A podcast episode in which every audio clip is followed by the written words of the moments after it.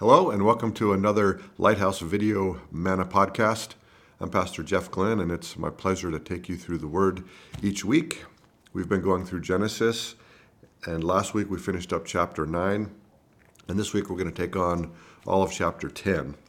Chapter 10 has sometimes been referred to as the Table of Nations, along with chapter 11.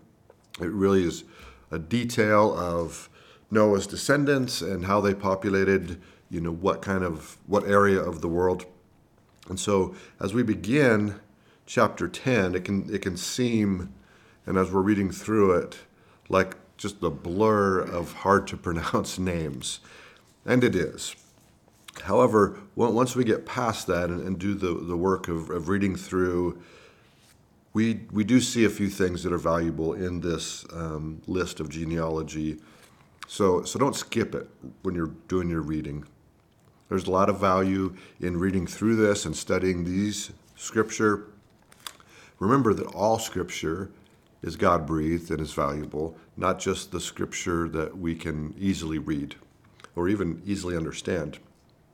So, the first thing that we see after reading through this is that God's providence is evident in fulfilling his blessing and desire for Noah and his sons to populate the earth. So we, we, we see that from Genesis chapter 9, after Noah and his family came off of the ark.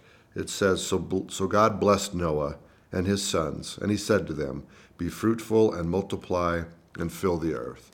And so what we're seeing here is, is the beginning of, of that promise and God's providence in bringing about this blessing and command uh, for them. So this is the beginning of that. And, and so we, we, we get a breakdown of Noah's three sons and each of their offspring and kind of where they ended up in the world. And, you know, we see things like, you know, Japheth, his offspring eventually ends up along the coast. And this is all around that Mesopotamia area where, um, where they had landed. And so, um, you know, we see this, the sons of Ham, um, you know, they, they eventually become known, um, the descendants, um, by their name and then followed by an ite. So Jebusite or Amorite or Girgashite or, or Canaanite. And so, yes, those, those Canaanites. And so we also see that the great grandson of Noah, um, which is Ham's grandson, he's a man named Nimrod. And that name is probably familiar to you, especially if you've read ahead.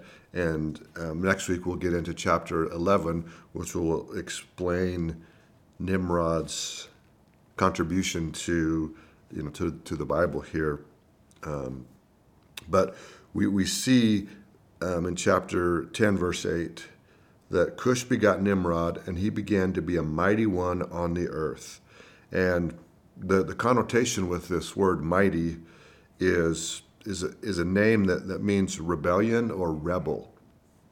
And um, he began to be a mighty hunter before the Lord, as it says in verse 9. And so we, we see this, this connotation with this word um, like one who behaves proudly or one who is impetuous and kind of driven by emotion and, and gathering power for himself. And um, in this verse 9, when he's a mighty hunter, the, the ancient word for hunter there certainly means hunter, but it also has a character, the characterization with it that there's the enjoyment of the hunt for the sake of the enjoyment of the enjoyment. Um, like the chase or the pursuit is also a part of the thrill um, beyond just providing for a meal, just beyond providing for your basic needs. There's something of the thrill of, of the hunt and the pursuit that's in there. And so, um, but what we see, and we will see in chapter 11, we get a hint of it here, is that Nimrod was hunting for or pursuing this power for himself. And he enjoyed that, gathering this power to himself, this pursuit of that. And so we, we see here that the beginning of his kingdom was was in Babel, and we know that you know you can already probably know where the story ends up with the Tower of Babel, but but since chapter ten doesn't directly cover that, we won't we won't this week. We will next week. Uh, but for those of you who read ahead, um, that would be a good read.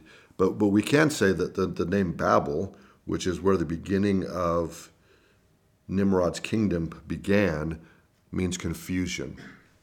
So we know that Nimrod was a rebel. Um, he was rebelling against God, right? So that's, that should be stated obviously. So here, here we have this man of rebellion and confusion who, who loved to use his power to conquer. And, and the thrill of the hunt was just as much of a motivation as it was, you know, to merely be providing for, for him and his family. And so we see Nimrod, the tyrant, was, was kind of bent towards rebellion and conquering for his own glory, not God's. And so we'll deal with that more directly in, in chapter 11, the consequences of that. And then uh, the next thing we see, we see the other descendants of Ham. Um, some of them will become the Philistines. And we know how that turns out as well. Um, and through Shem, we'll see that his great grandson, Eber, from whom we get the word Hebrew, so that, that middle part of there, Eber, Hebrew. Um, so Eber is Adam's, or not Adam's, Abraham's great, great, great, great, four greats uh, grandfather. And then we pick this up in, in Matthew chapter 1, where we have Jesus' genealogy, which begins with Abraham there. But we see in Genesis here, in the next couple of chapters, how through Shem we, we get to Jesus. And so, again, God providing for his promise way back in, in the well, way back, but a couple chapters ago, uh, when God promised that there would be one to come and crush the head of the serpent. And so, again, God continuing to provide for his promise. And then, you know, another couple of things that we see, you know, we've already mentioned God's faithfulness um, to bless and bring about his command to go forth and multiply.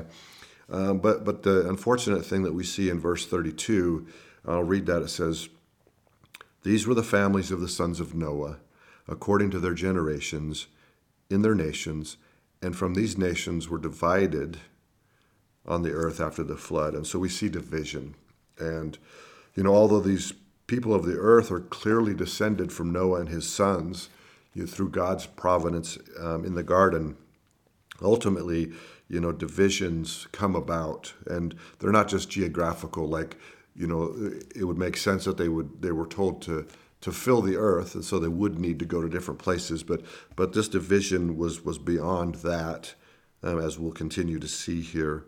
Um, so there's consequences, um, this destructive consequences. We we continue to see that in our world today, and then and then we see the beginning here of the attitude of Nimrod, which we've already talked about. But but this is the first kingdom that's that's centered on man and it's centered on Nimrod. So, so Nimrod's quest or pursuit to, to build a kingdom for himself um, through his impetuous, tyrannical um, desire, um, which takes his eyes off of God, and then ultimately the people that he's ruling over, they, they look to him rather than to God for their for their for their mercy and uh, because he's a tyrant, but they also look to him for their providence and protection and all of that. So, so that's that's the the the horribleness of being a tyrant is taking people's eyes off of God. And so, um, next week we'll see the tower and we'll explore the the continuing ramifications